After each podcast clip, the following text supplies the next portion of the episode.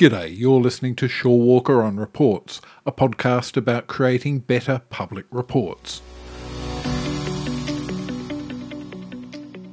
We talk with experts about how to create these documents that explain complex issues to a wide audience. You may be in government, in a non-government organisation, or in a business, but if you create public reports, this podcast may be for you. The podcast comes from Australian editorial consulting firm Shorewalker DMS, which helps organisations to make reports better. This episode of the Shorewalker Reports podcast looks at a foundational question. Why do we bother to create public reports at all? In this episode, we mostly talk about policy reports. These reports assemble facts and evidence to help readers understand complex issues and to form a response. They might be on a narrow field, like, say, how to make a particular defence purchase or how to change some educational qualification. Or they might be very broad, looking at issues like reform of Australia's entire tax system. They might aim to be neutral, taking no specific position on an issue, or they might aim to persuade readers in a particular direction. Let's start by addressing the elephant in the room. Not every report really gets written to help the public or to make government work better. Many reports do get written to deepen public understanding of tough issues, but some reports get written for other reasons. Saul Eslake knows this. He's a consulting economist. He's well known in Australia. He's been chief economist for finance groups such as the ANZ Bank, and now he's an expert advisor to organisations including the Federal Parliamentary Budget Office. Back in the 1990s, he led the writing of a landmark report into Victoria's government finances and management. Here's Saul Eslake. In the British sitcom Yes Minister and Yes Prime Minister, Sir Humphrey Appleby, the senior public servant, would routinely advise Jim Hacker, as Minister for Administrative Affairs and subsequently Prime Minister, that you never call an inquiry until you know what it's going to say. I'm going to raise this. No, Minister, I beg you. A basic rule of government is never look into anything you don't have to. And never set up an inquiry unless you know in advance what its findings will be. And there are often reports commissioned by government with terms of reference that make it very clear what the inquiry is expected to find or to recommend, and usually staffed by people whom the government can trust to give it the answers that it wants to hear. Saul Eslake has a list of these examples. Another example was the inquiry, which is still afoot, by the House of Representatives Standing Committee on Revenue into housing affordability and home ownership, which has been given terms of reference that clearly indicate that it is meant to find that the main reason for deteriorating housing affordability and declining home ownership is a want of housing supply. And oh dear, that's mainly a state and local government responsibility, so there's not much the Commonwealth can do about it. So that's a dark side of public reports. But there's also a brighter side where reports really do help people to understand what's going on.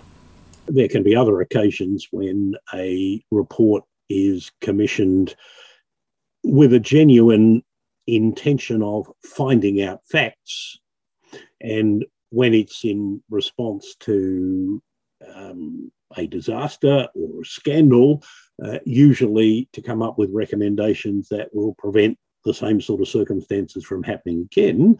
And royal commissions that have been called into bushfires, for example, by state governments are good examples of that, as are the Royal Commission into responses to institutional child sexual abuse, and more recently into the aged care and disability care systems. I think those are inquiries that, perhaps under enormous public pressure to do so, have given those inquiries pretty wide latitude to establish facts which are not generally known in advance, or at least not widely agreed about in advance, and to come up with recommendations that may well be challenging for governments as to how to prevent those mistakes or those errors from being implemented. So a lot comes down to what the government of the day is seeking to achieve and how much pressure it is under when it decides to commission the writing of the carrying out of an investigation and the writing of a subsequent report.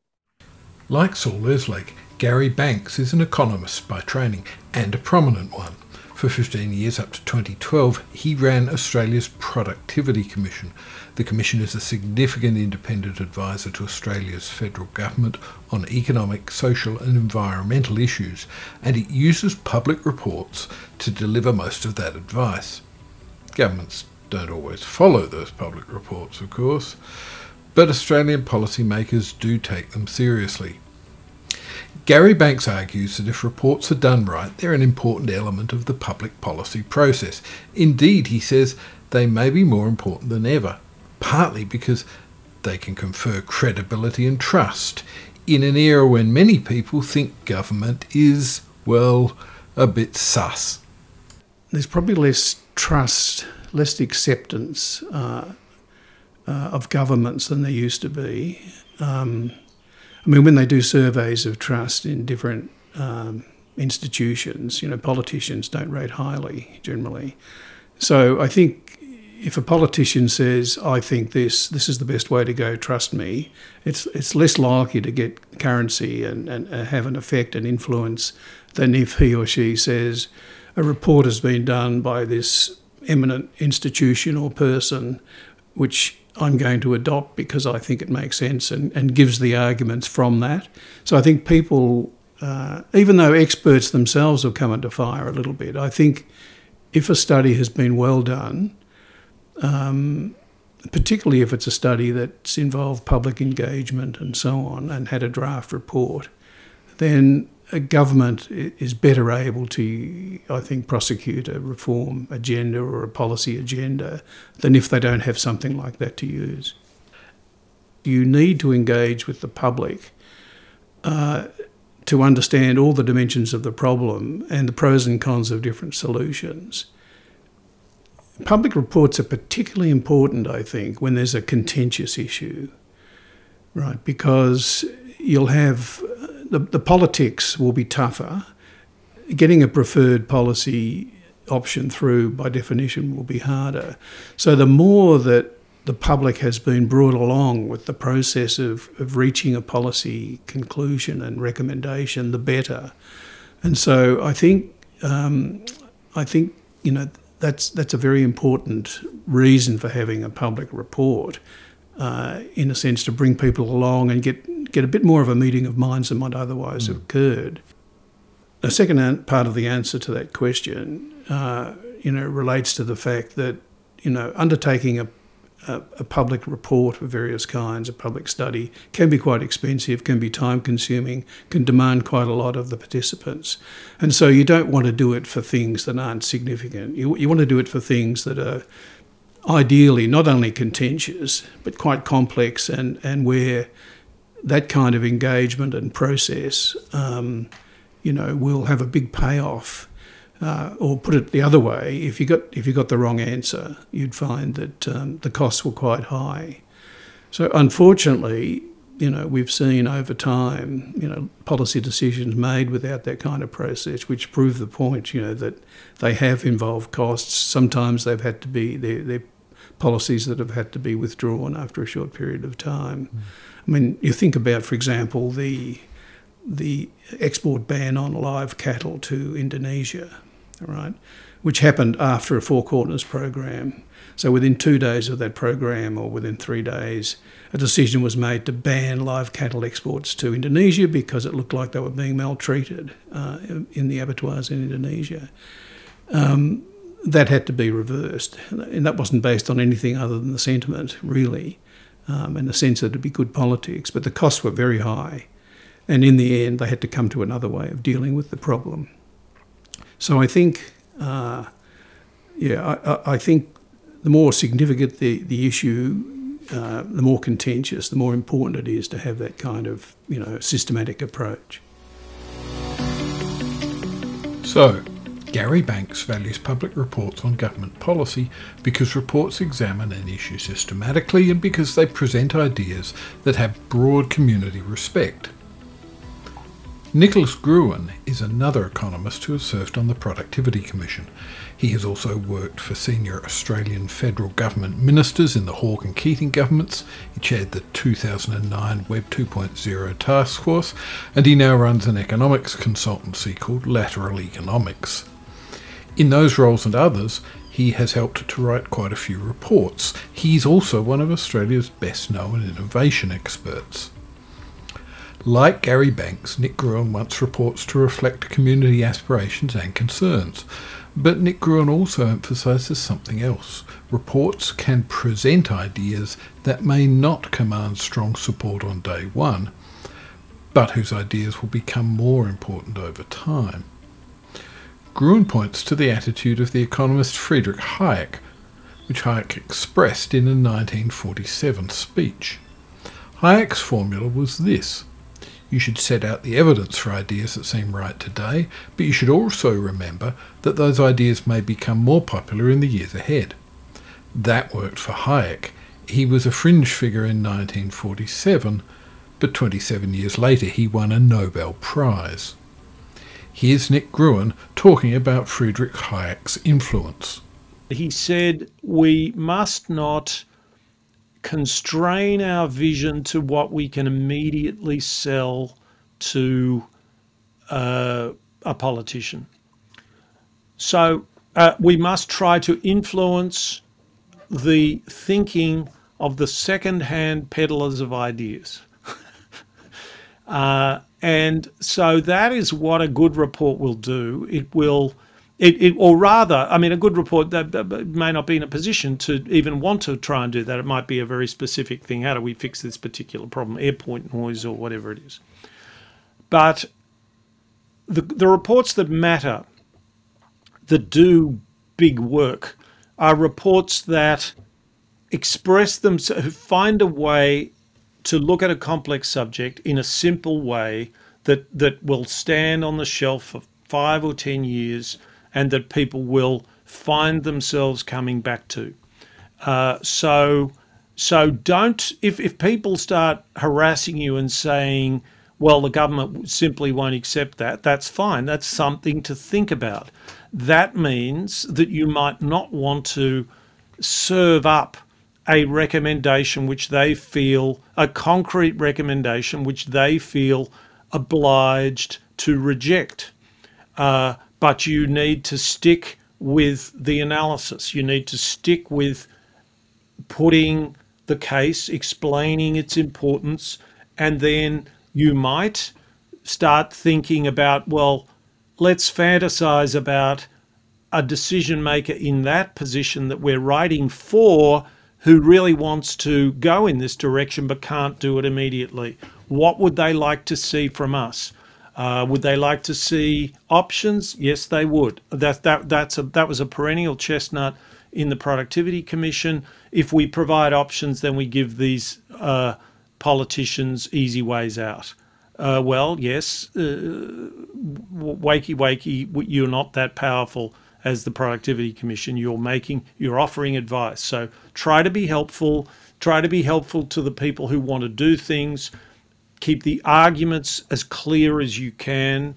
And then as far as recommendations are concerned, you are probably not the expert about how ambitiously and how speedily a particular agenda should be pursued.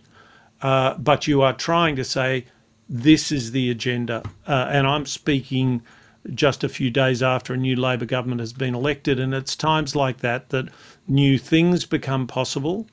But they don't necessarily. It's unlikely that it's suddenly possible to move very fast in a direction other than the one we were going. So there are you're trying to remain alive to possibilities, but not necessarily short-term possibilities. So, Nick Gruen argues that reports have a life beyond the moment when a government minister gets handed their findings. The economics journalist Peter Martin makes this argument too. Martin is a former Commonwealth Treasury official. He has reported on economics for both the ABC and The Age newspaper. He's now business and economy editor of the Conversation website. Here's Peter Martin talking about the effect of the Asprey Review of Taxation. It published its report in 1975, but had most of its effect a full decade later.